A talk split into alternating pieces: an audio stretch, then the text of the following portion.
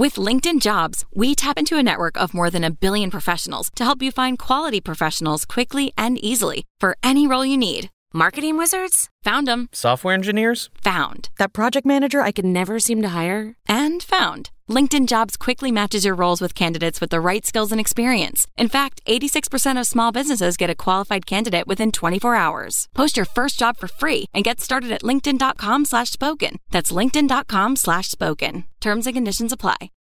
So, Damon, you've won Silverstone. We all remember that. But you won twice at Imola in 95 and 96. Damon Hill exits the last corner, crosses the grid, comes up alongside his pits and takes the checkered flag to win the San Marino Grand Prix at Ferrari's home track. I'm, I'm just delighted, you know, it was just such a terrific race to do well in. Imola is a superb place to race because of the crowd, the fantastic turnout, and it's great. How did that compare in front of all those Ferrari fans? Well, I wasn't driving for Ferrari, so it's slightly, uh, probably they were disappointed to see uh, a Brit up there. But it was a very emotional uh, win for us at Williams because obviously after 94, uh, and the awful things that happened then. So come back in '95 and, and win the race, and uh, you know it kind of had a, a, a, healing effect, I guess. In some ways, it's not the circuit's fault. You know, unfortunately, it's got some. It had it had a dark uh, weekend, and uh, but um, you know we've. It's great racing, you know. We it's great to be there and and to have won also to become in the year I became champion as well. Imola has got a history, and I love the circuits with history, and especially if there's a link to Italy and Ferrari, then um, you know you're you're going to be remembered. Uh, if it was a golf club, you'd have a plaque, wouldn't you, on the wall, and you'd have your name in, etched on the. You'd get on the board, as they say. so I'm on the board in Imola. We can have words, surely. yeah, it'd be great. The Imola Club. The Imola Club. Now, that is a club I want to be a part of. I've got goosebumps just thinking about it.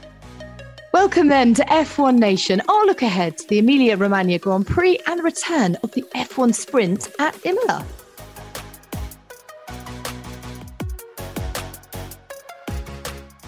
Who better to talk us through such a circuit than uh, well someone that's won there twice before, Damon Hill, and Davide Valsecchi, our favourite Italian stallion. How are you? Ciao, ciao to everyone. I'm very well. You? How are you? We're, we're good, uh, Davide. You sound like you're near a track, or you're you're in a you're coming to us from a car, and you, you can hear I can hear cars that sound like they're racing. Yeah, yeah, because I'm uh, I'm uh, in in Monza right now, so I'm on the paddock in Monza, and they're running. Uh, I think GT GT car, yeah, normal car.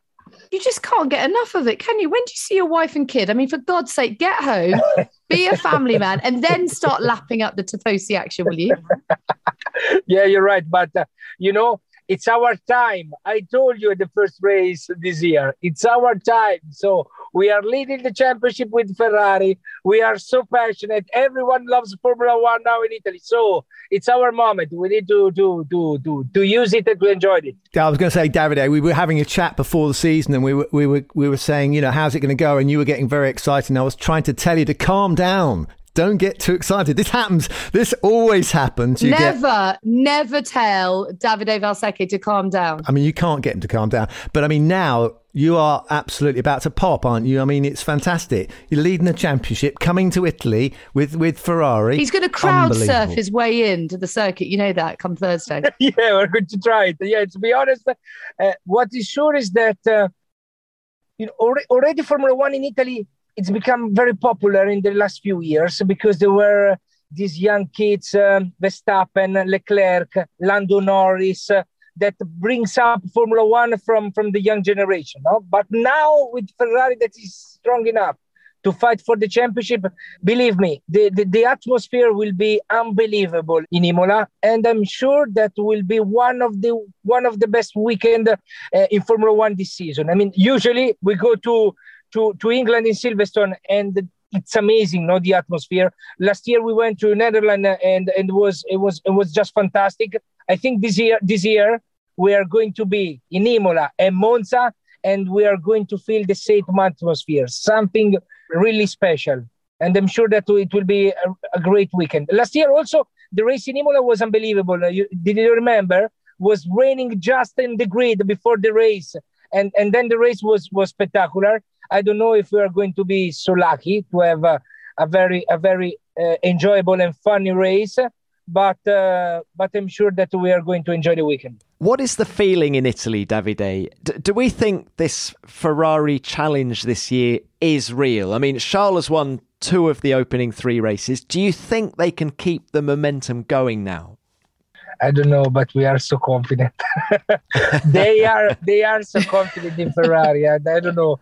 Uh, it's not so easy to predict something different for the for the next few races.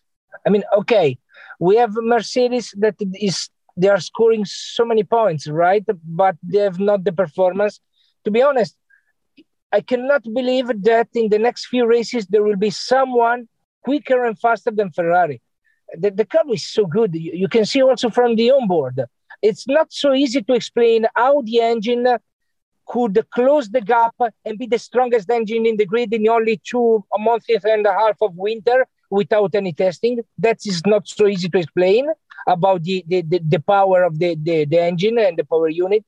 But about the car, I mean, from the onboard, the front is so easy to turn. The minimum speed is so high.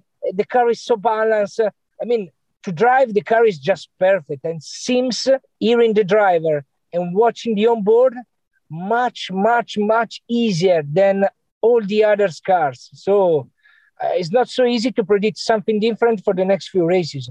I told you at the first race, we are going to smash everyone, Ferrari, in the first few races. And I'm thinking that until Miami, I don't think there will be no one else that could challenge, that can challenge Ferrari in terms of speed and performance. Then you have Verstappen, you have Hamilton, that they are fantastic driver, and maybe someone can fight but I think he's the best team at the moment and is going to be for the next few races for sure. Well, look, far be it from me to dampen your spirits because I love an excited Davide Valsecchi. But one person who isn't thoroughly enjoying the party at the moment is Carlos Sainz, a miserable time for him in Australia. So, how do we get him back into play? Obviously, he's been on the podium. We know he's a very talented driver, but he's not yet comfortable in this great car that you're talking about. So, what does he need to do?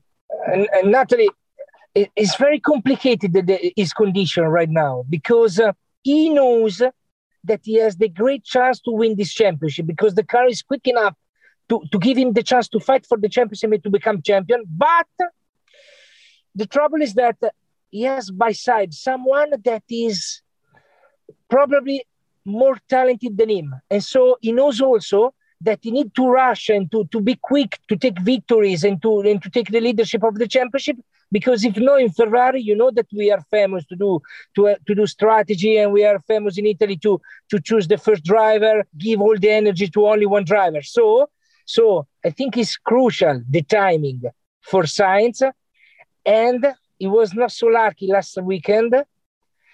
He made some some mistakes that at the end uh, cost him a lot because he retired from the race, and so it's not his best moment but is the is the more most important mm, time of this life and of his career. So he needs to speed up and to to, to be on top.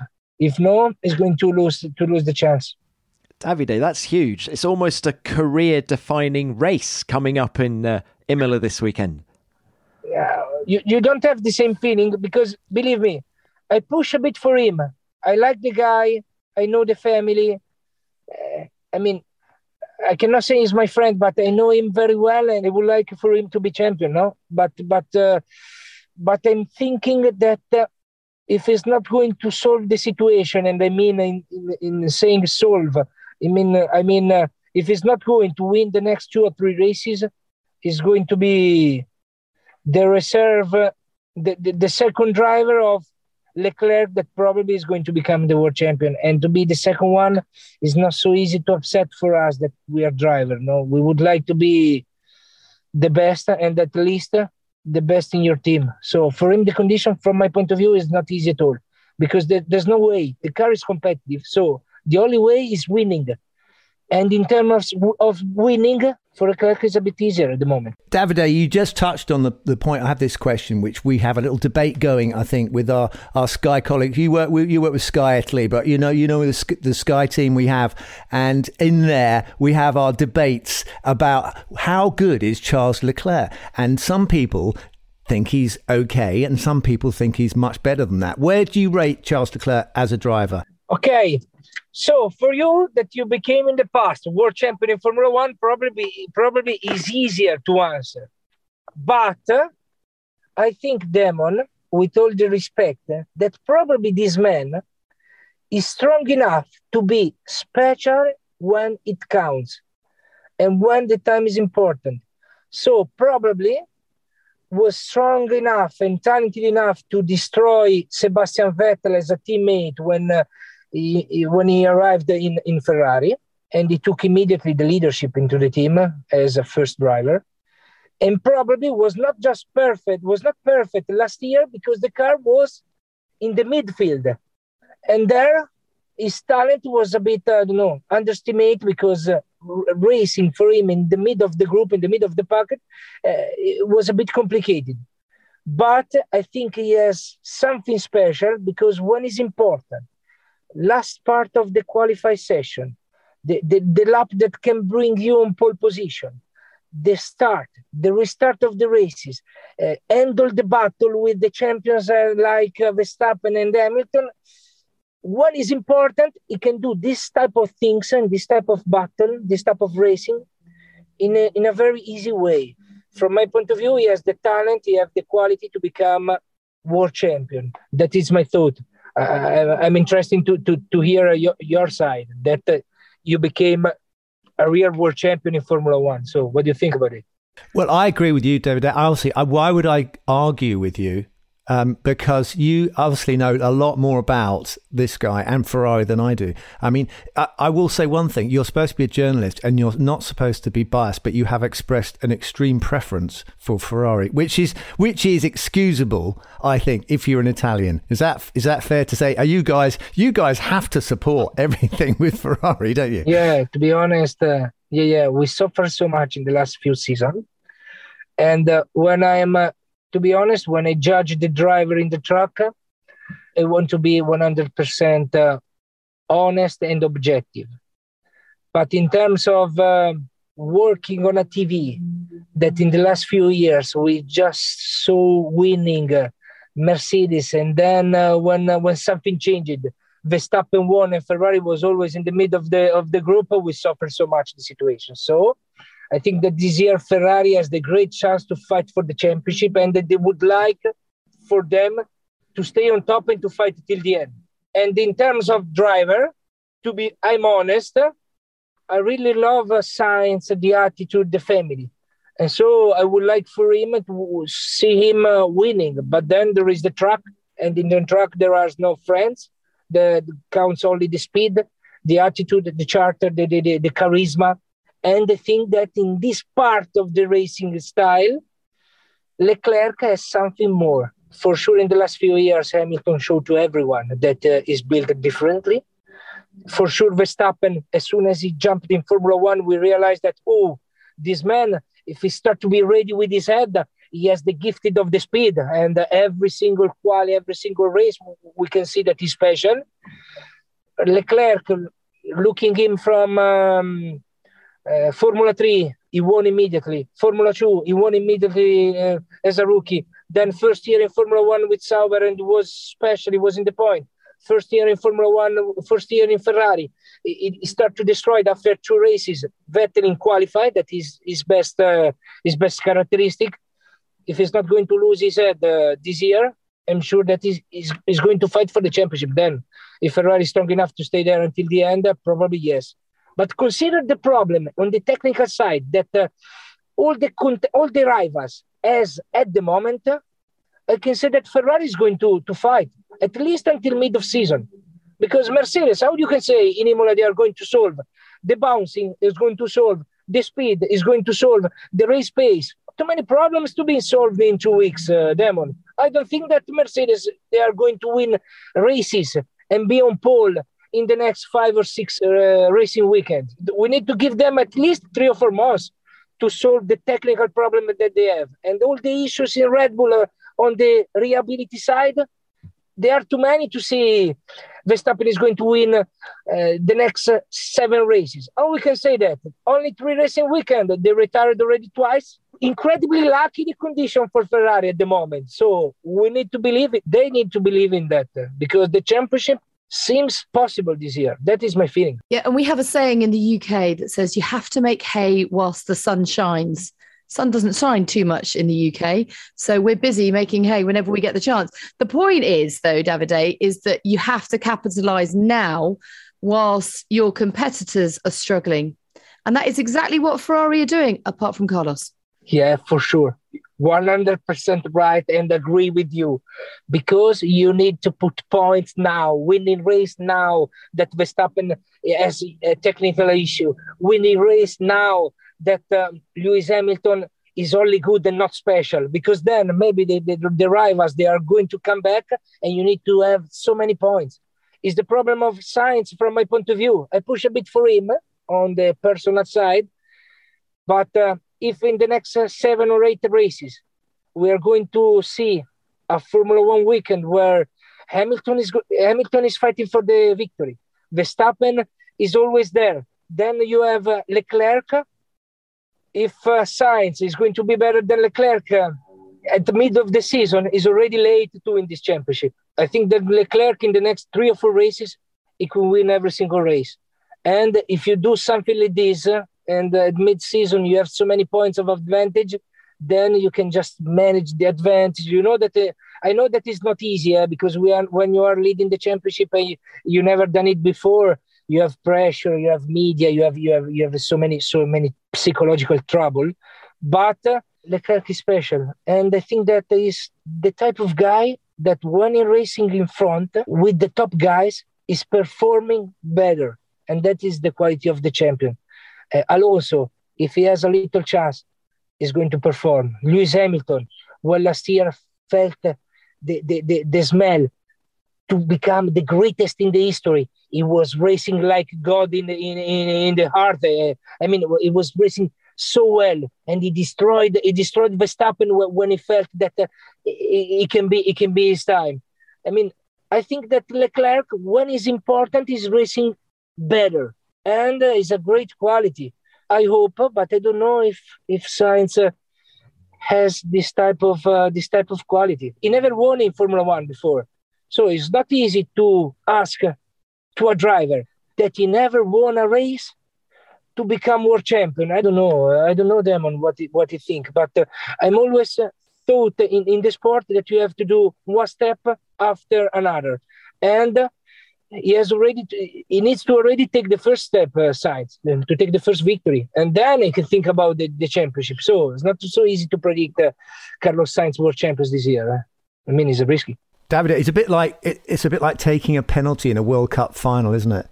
You know, until you've actually got the thing in the net, it's everyone can kick a ball, and, and it's the situation, it's that bit. So we're going to find that out. At, yeah, totally. It's I mean, the pressure cooker. Yeah, yeah. Well, it's it's what you're made of, isn't it? It's ultimately what you're talking about is the guy raises he raises his game to the situation. That's what we're going to find out. I mean, will he be able to cope? But he need if it's going to be easy, he'll cope. But if he's going to be under pressure from a challenger, then uh, then it's more difficult.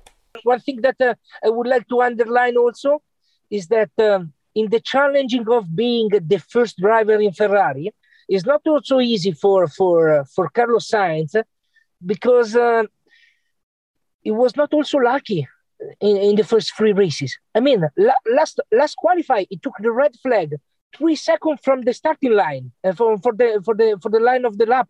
I mean, it, was a lacking quality, and he took out from him the chance to have uh, to set one of the fastest lap. Probably was already in second row uh, with that with that lap, you know, and he, he get to the into the track for the final lap of his quali late because they had a problem with the with the engine starter and he lost two minutes in the box. I don't know if you know it. So he had instead of having two laps of preparation to warm up the tires, he only had one lap.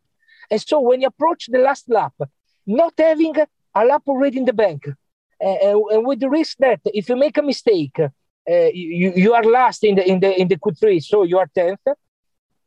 He had the mistake, and the tires that were not perfect. So I mean, was a very difficult situation. And then I can also understand his mistake in the race strategy that for me was wrong. Um, hard compound to start with. He had a problem. He had an issue with the steering wheel during the formation lap to to to to go in the grid.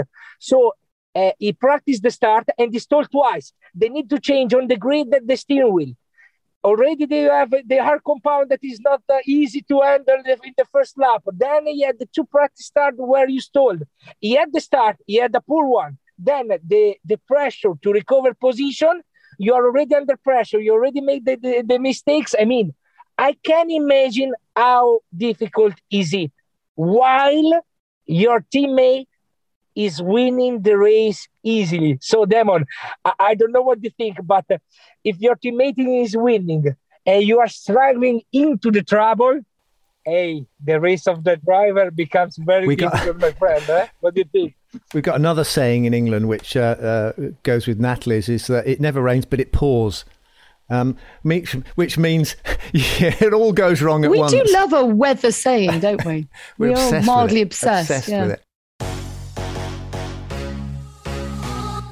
Davide, we like to call you our Italian correspondent on F1 Nation. Just but quickly before you go, AlphaTauri, this couldn't be a more local race for them, just 20 minutes down the road. What's the word on the street about the kind of season they're having? I would expect them uh, much better than what they are at the moment. They, they have Gasly that is a great one, and especially in quali but they are not performing so well like in the past, like in the last few years. So I'm a bit worried for them. In Imola, in the last few races, in the past, they were they were just amazing. They were special. I think they qualified the fifth no, last year and something like that. Uh, uh, Gasly. So they, they need to score points and to be there because they are fighting every time this year around 11th, 10th, 9th, 9th position.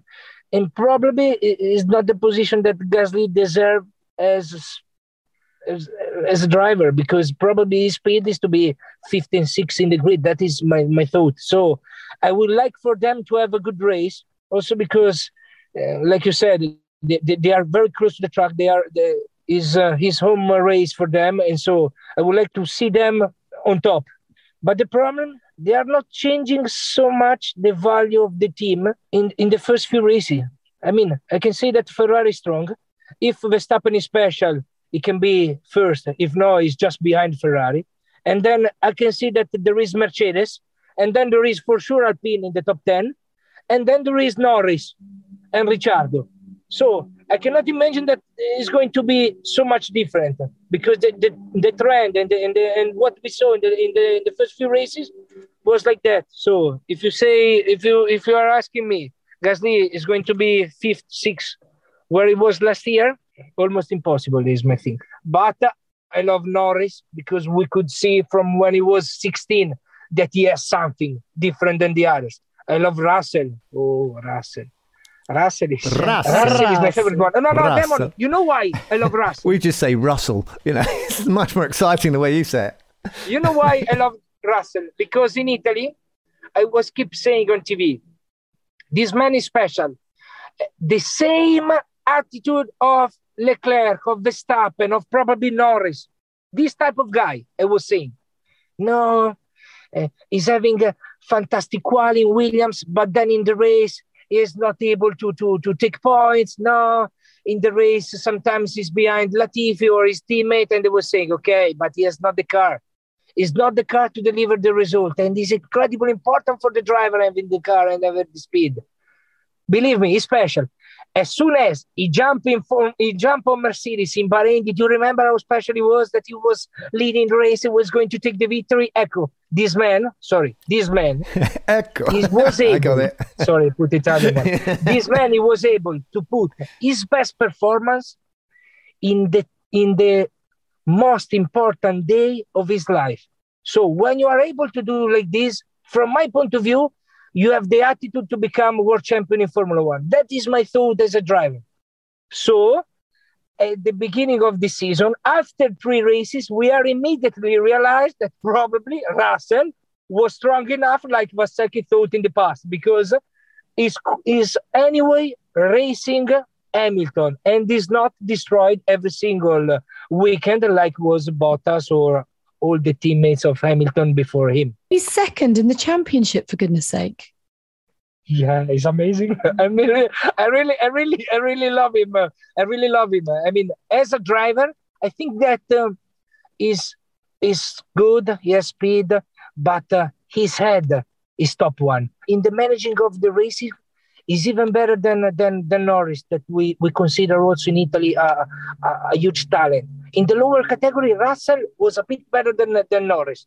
I know that the head side, the the with the experience you can improve it a lot but believe me he has an incredible capability to manage the race and the situation russell and he's always calm and patient like hamilton uh, sure has to be in the past that is magnificent hamilton in that he's very patient he's very quiet when the situation is not good Sainz didn't have this quiet when he was in trouble in in uh, in uh, Australia, but he was too passionate. He, he, made mistake. He made mistake. He, he, was confused. While Hamilton was in where, when he's in the back, he's always racing well, waiting for waiting for a better moment. Uh, he's a master on this side, and probably Russell he has the same attitude. So uh, he's going to be world champion one day. It's only quest- it's only question of time. Davide, we're coming back to Imola, and George has not had a particularly uh, wonderful record there with some some drops. You know, he dropped the ball with behind the safety car, wasn't it, in the in the Williams, and then he had a collision with uh, with Valtteri uh, a few years back. So it's, it's not a happy hunting ground for for George. Agree, agree with you, but we need to underline that he was good in was very good in quali. Yeah? So when um, he destroyed the car on the safety car, going down to Acque Minerali, do you remember that he crashed on the on the inside? Uh, was was was a huge mistake to be honest. But he was there. I think he was ninth at that time of the race behind safety car, tenth. It was in the point with Williams that he was struggling. So so, so I mean, uh, yeah, he didn't score any type of result and probably has only bad memories about Imola. But he needs to realize that he's second in the championship in front of Lewis Hamilton, that for everyone that is racing is a master.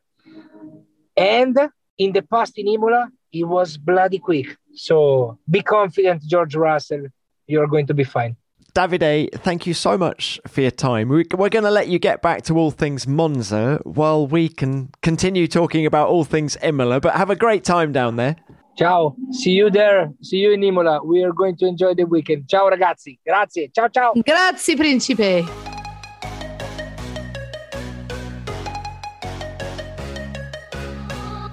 Well, he is a force of nature. Of that, there is no doubt. But what did you make of what Davide had to say, Damon? Oh, well, it was interesting because you have your own impressions as a driver, and, and you, you wonder whether they're unique or whether they are, um, you know, completely contrary to everyone else's opinion. But uh, what he was suggesting and what he was saying so fulsomely and with so much knowledge uh, uh, w- actually confirmed to me that I'm al- I'm along the right tracks. You know, I, w- I would agree with a lot of what he had to say. He he was you know, he was concerned for Carlos because of the difficulties, but he also defended him and, and made the point that, you know, sometimes things happen.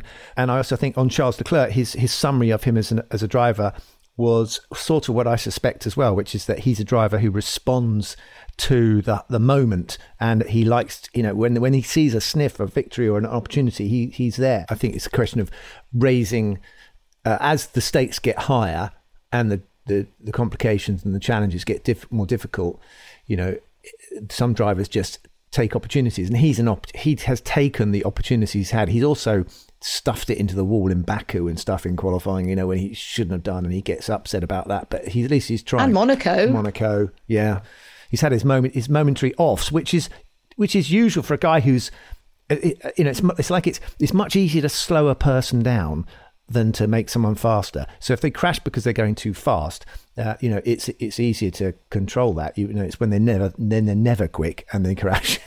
they're a problem. But it's interesting, isn't it? Because when we spoke to Marc Gené back in Bahrain, he felt that Charles had matured as a driver. See, I would agree with you that in the past, I've always wondered whether under massive amounts of pressure, whether he can come through. There's no doubt that he could he has performed under huge amounts of personal pressure. You remember um, the tragedies that he has endured, and he's come out fighting and, and put in unbelievable performances when you consider his mind and heart must have been elsewhere. So that's certainly true. But I'm just thinking about the likes of Monaco. This is a this is a circuit that he's never actually finished a Grand Prix on, let alone won on. And expectations were so high last year, only for him to crash the car still put it on pole. That was the irony, wasn't it? If you remember. But the damage sustained in that crash meant that the car couldn't take part in the race. I think this year feels different. I feel that he's just calmer.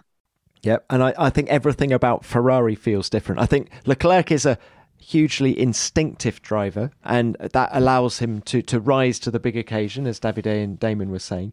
But also, I think he's got the support from Ferrari this year. Their pit stops have been absolutely on fantastic every time. Um, and uh, they just feel ready. I feel they feel ready, whereas I feel Red Bull and Mercedes in particular just feel a little bit undercooked, probably because of all the battling they did last year, whereas Ferrari have been waiting for this moment. And and and for Carlos, he's he's a more cerebral driver that, than Charles Leclerc. So I think when the car isn't quite as good as it is now, like last year, it's it wasn't a surprise to me that Sainz was able to to work out how to get more out of it, sitting down with his engineers, going through the data.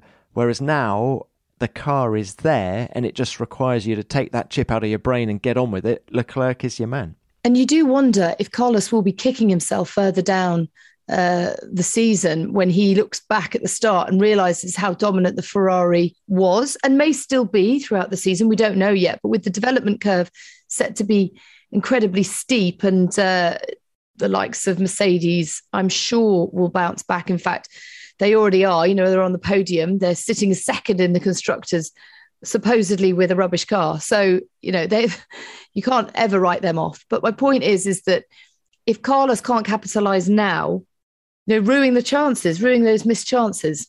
Well, it's not too late. And I agree with Davide. You know, he was saying this is almost a career defining race for Carlos oh, Sainz. poor chap. I mean, yeah, so let's, let's, not put any pressure on him. Oh.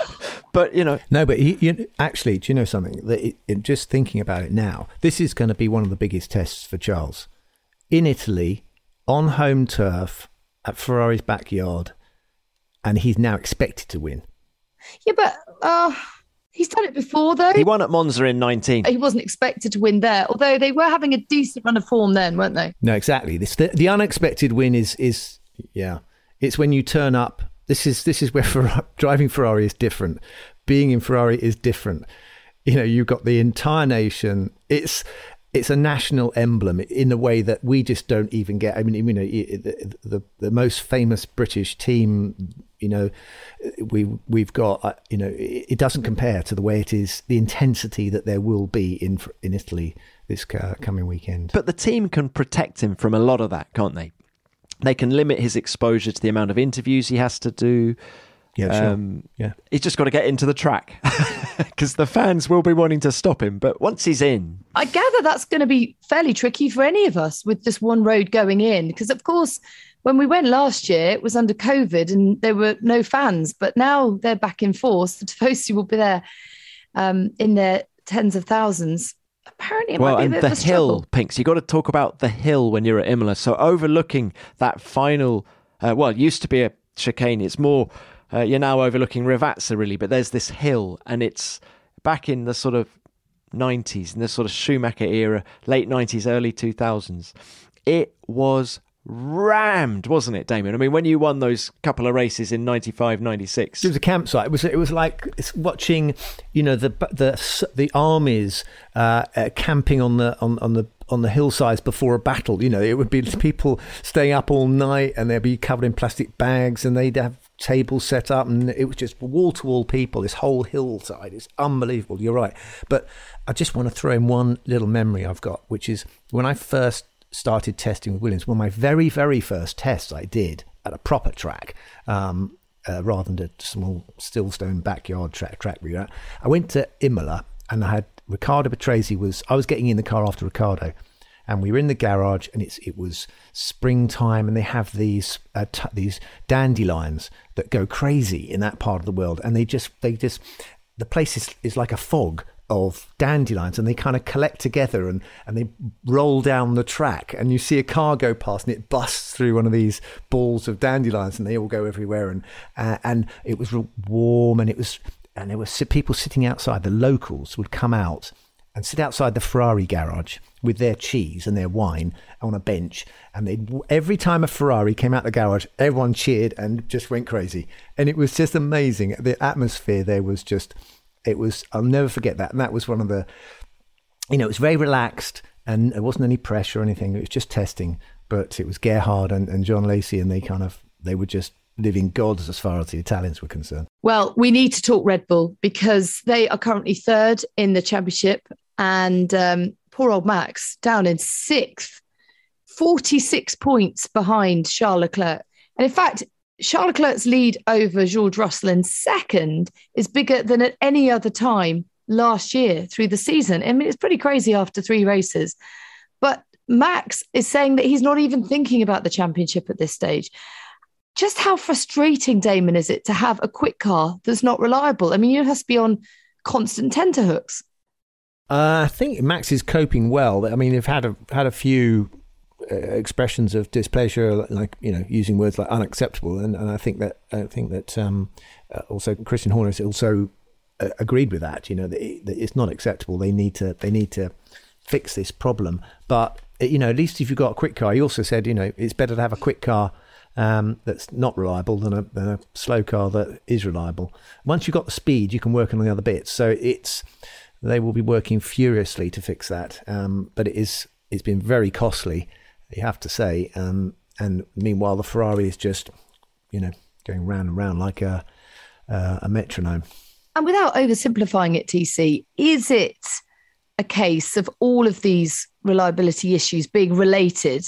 And can we put it down to the fact that it's perhaps a few balls dropped between the handover from Honda to Red Bull in terms of the powertrain? Pinks, I can't answer either of those questions because we haven't heard from Red Bull exactly what the cause of the problem was um, in Melbourne. Uh, we know that there was a fuel pickup problem uh, in Bahrain, of course, that the DNF, the double DNF that they suffered there.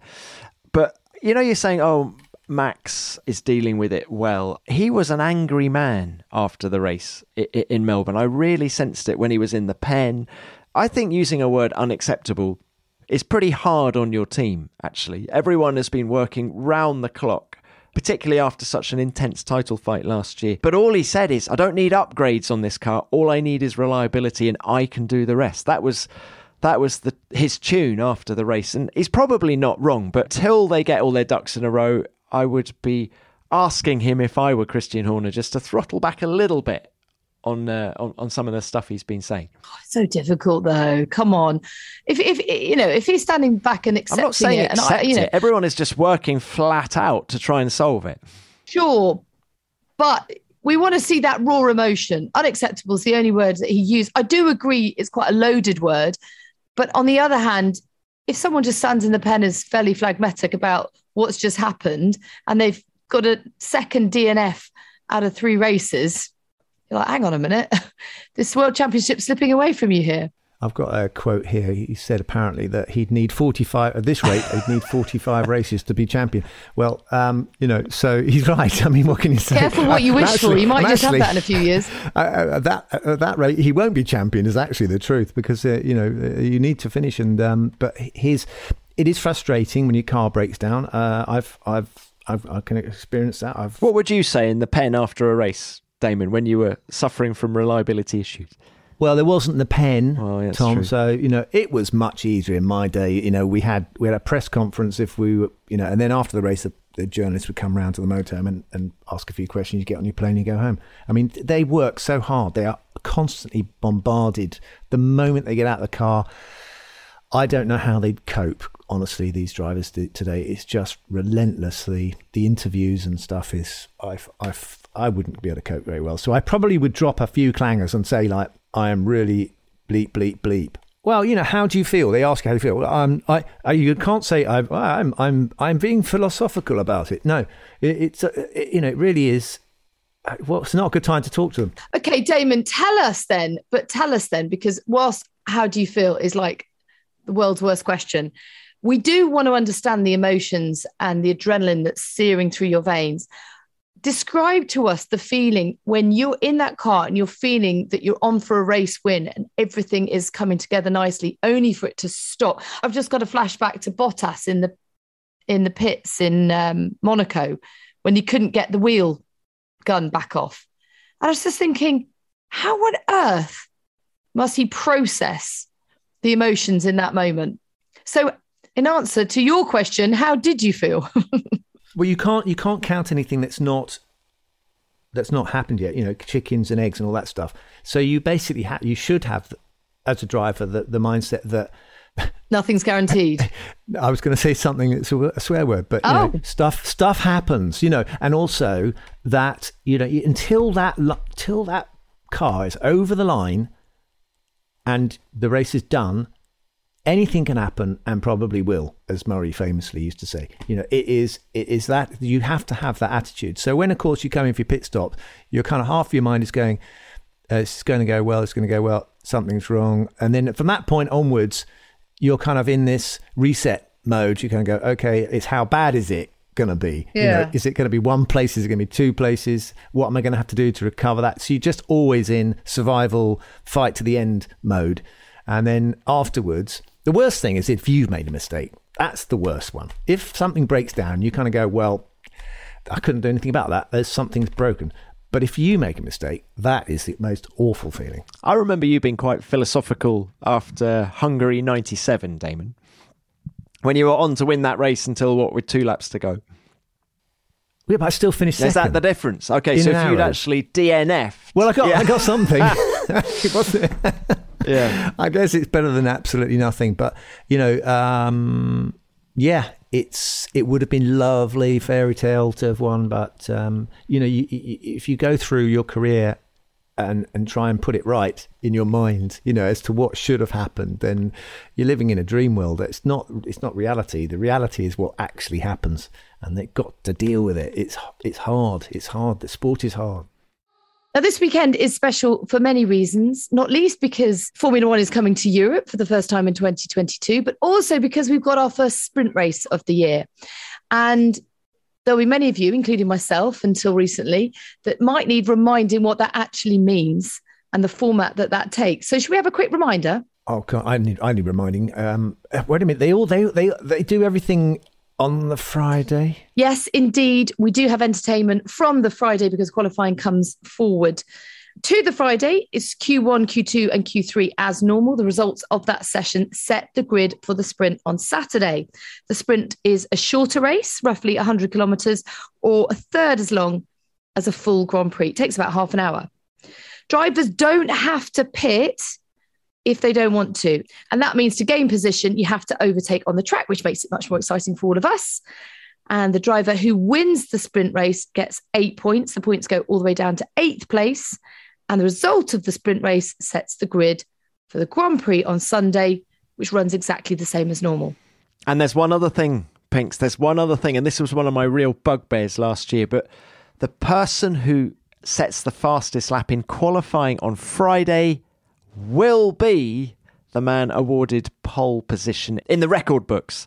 And uh, that always felt uncomfortable last year when it was actually the person who won the sprint last year who got that um, accolade. So, yes, whoever sets the fastest time on Friday qualifying will be awarded the pole position uh, in the statistics books. I do think that these sprint race format weekends are so interesting. And I want to get your take on the wider implications for the teams. But the more obvious ones are that there are more points on offer this weekend, a maximum of 34. So we could see some big point swings in the championship standings. There's a chance for a driver who qualifies badly or gets a penalty to recover by racing through the field in the sprint. Of course, who can forget Lewis Hamilton in Brazil last year? Damon, I think you put it down as the greatest race you've ever seen. The greatest drive I've seen, you know, Yeah. under the circumstances. Yeah. Yeah. I thought it was astonishing. I mean, he basically won a Grand Prix and a half without making a single mistake and overtook everyone about Yeah. twice, I think. Yeah, because he started P20 in the sprint because of all those penalties, but he ended the race in first place on the Sunday. And now that the points go down to eight, we could see more racing throughout the field, which is always a good thing. What I'd like to know, though, are the sort of wider implications. Does more racing put more stress on the engines? Are sprint weekends more challenging for the teams with reliability issues? And in terms of upgrades, are we going to see well, we to see any upgrades in Imola? Because, of course, they have limited practice time. So I gather Ferrari have said they won't be bringing any until later in the European season for that very reason. Well, Ferrari are sitting pretty at the top, aren't they? I think uh, they can still win this race without upgrading their car, but we are going to see some upgrades. Alpine are going to be bringing a new floor uh, that was originally scheduled for Miami, but they've managed to pull that forward to Imola, maybe only on one of their cars. Hey, I wonder how do you decide, Damon, within a team? You've got one new floor coming at Alpine this weekend. Who gets it? Ah.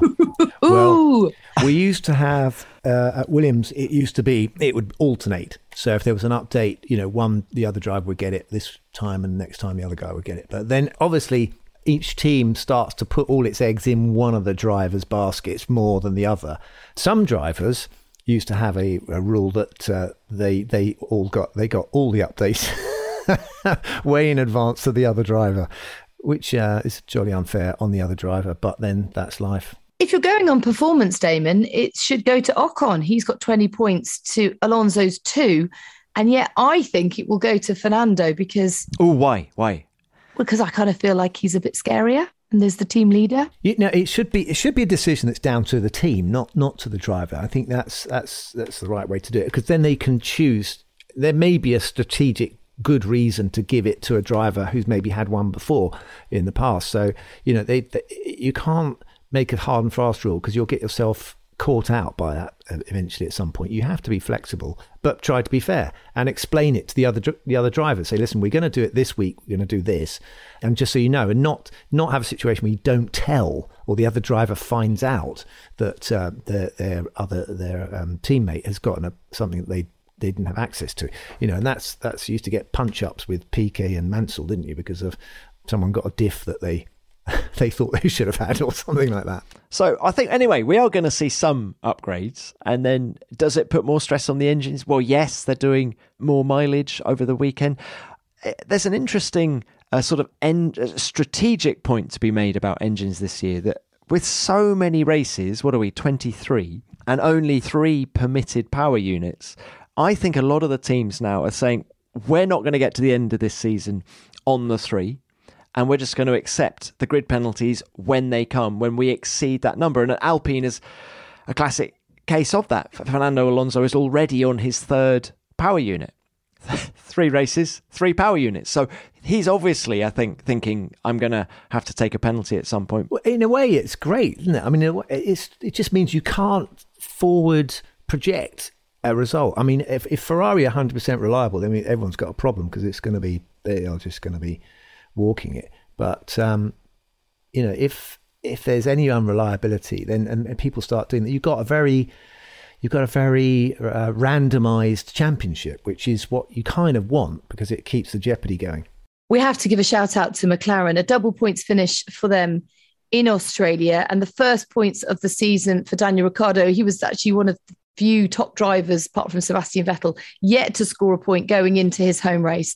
So great to see. And I mean, it just must be a big relief, mustn't it? He was pumped after the race in Australia, but I also felt he wanted more. And I, and I think that's a huge turning point for Daniel in that last year, at any point, okay, Monza, ex- excluding Monza, but at any other point last year, if he'd finished on Lando Norris's gearbox, I think he would have been overjoyed because he was struggling with that car. This year, he finishes on Lando Norris's gearbox and actually wasn't totally happy, relieved to get points on the board, but thinks there was more performance to come. So I think that bodes well for Daniel Ricciardo in terms of where he's at with this car. He's clearly happier with it than he was last year's. But wasn't he told to hold position behind Lando? He was quicker than him, but told to keep it in sixth. I think you're right, Nat.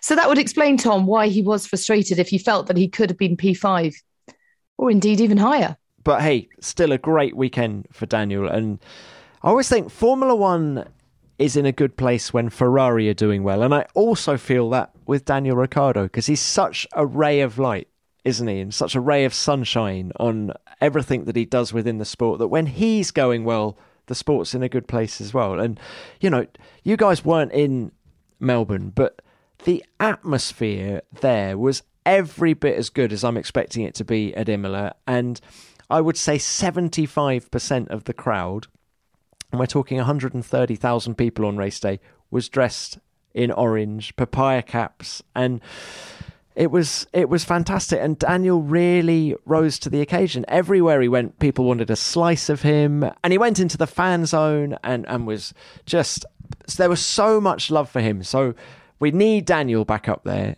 and and I, the evidence is, I think, that that McLaren are finally getting it together, and that this car isn't as bad as everyone feared after the first race in Bahrain. It's well balanced, needs more downforce, and then on a particular type of track. What was interesting about Melbourne actually is that the new asphalt there bowled the teams a bit of a googly. The Ferrari seems to be just brilliant everywhere, but you remember we saw Alfa Romeo were just a little bit off where they'd been at the opening two rounds. Haas the same, and I think maybe when we're going back to a an old track like Imola with old asphalt, we may see I think more of a familiar pecking order that we saw at the opening two races than we got uh, in Melbourne. So, Tom, you say that F1 is in a good place with Daniel Ricciardo in a good place. F1 Nation is in a good place when Grace Ricciardo is in a good place. Oh, Isn't she lovely? She was so lovely. And do you know what? I think she really suffers during the races as a mum. Oh, she does. Yeah. She does. She prays. She meditates. She paces around. I mean, I can't imagine how stressful yeah. it must be to watch your boy race. But she was she was lovely and Actually, she gave us one or two little insights about Daniel and what a sort of. She sort of said he's been a bit, always been a bit of a show off and loves playing to the crowd, and you can so see that, can't you? I think that's an underestimation, isn't it? That's was it. Uh, uh, that's a gross understatement of uh, Daniel Ricciardo, who seems to he yeah, pretty, he just loves the stage. He's a great performer. He's been so good. You're right. I mean, it's great to see him uh, when he's competitive. I mean, it's a shame he had to hold back at the end, but he, you know, it's a good team job he did there because Lando had some heating problems, and so um, he was asked to, if you don't mind, don't put him under too much pressure.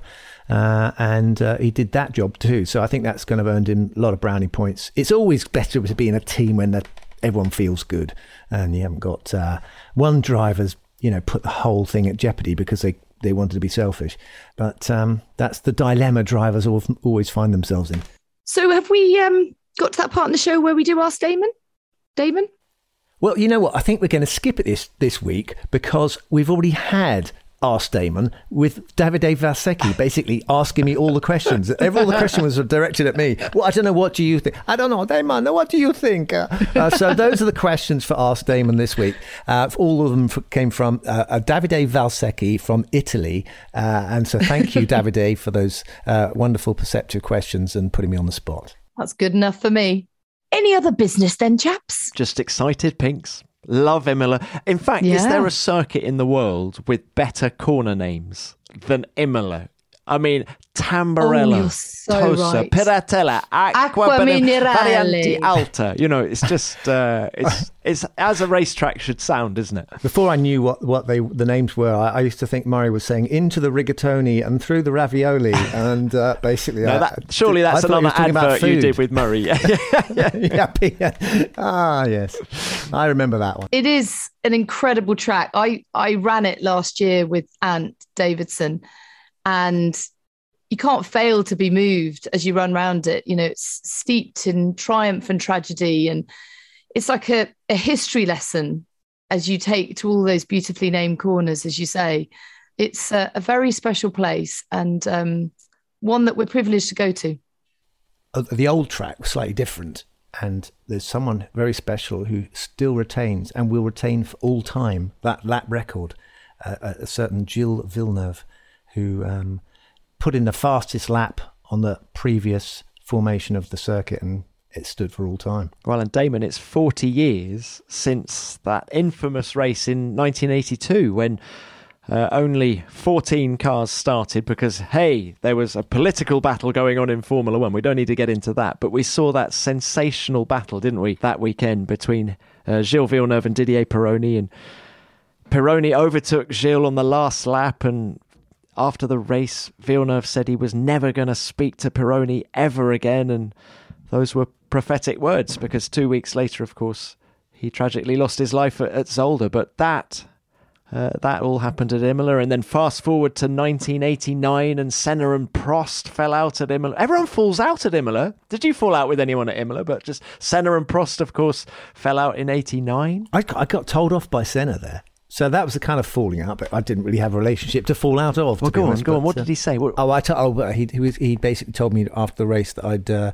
I'd done something naughty to stop him overtaking me in in '93. But um, I thought coming from him, Brake I test? thought that. Brake test? Brake test? Drive him off No, the I just What got it. I just didn't let him pass, you know. But uh, then I had let him pass at Donington, so he, um, you know, when he famously swept past everyone in the in the re- in the wet and did his stunning Donington victory. Um, but um, you know, so yeah, falling outs. Let's hope we don't have any falling outs in Imola this year, eh, guys? Absolutely. So it is ciao for now, and thank you for listening. F1 Nation will be back on Tuesday, the 26th of April, with the last word on the Emilia Romagna Grand Prix.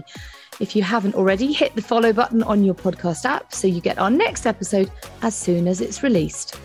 F1 Nation is produced by Formula One and Audioboom Studios.